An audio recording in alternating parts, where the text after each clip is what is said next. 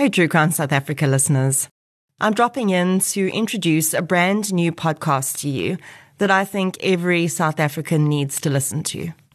You guys tell me time and again how the podcast helps you to get through load shedding.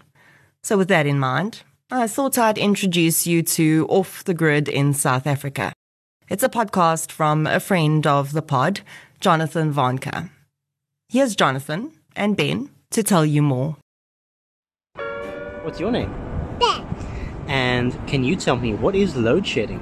Load shedding is when when a power cut and lights turn off and then TV works and, and then other things can't work when you turn them on. Energy is when things get movier and then it frosts out. And off he runs. That's the word from Ben, my three year old. Hi everyone, this is Jonathan Vanka, host of Off the Grid in SA, a practical guide to shedding load shedding. I'm coming to you from Melkbos Beach right now, and I'm staring directly at the Koeberg nuclear power plant, which is offline right now for repairs. That's just one of the reasons that I created Off the Grid. Tell you what, let's go back to the studio.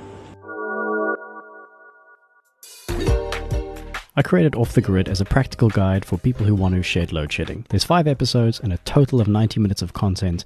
I've covered frequently asked questions, choosing the right energy solution for you, how to avoid getting scammed, can you make money by selling energy back to the grid, how to pay for solar power, and the tax incentives on offer to make it more affordable. If you want to learn how to shed load shedding, check out Off the Grid in SA on any podcast player.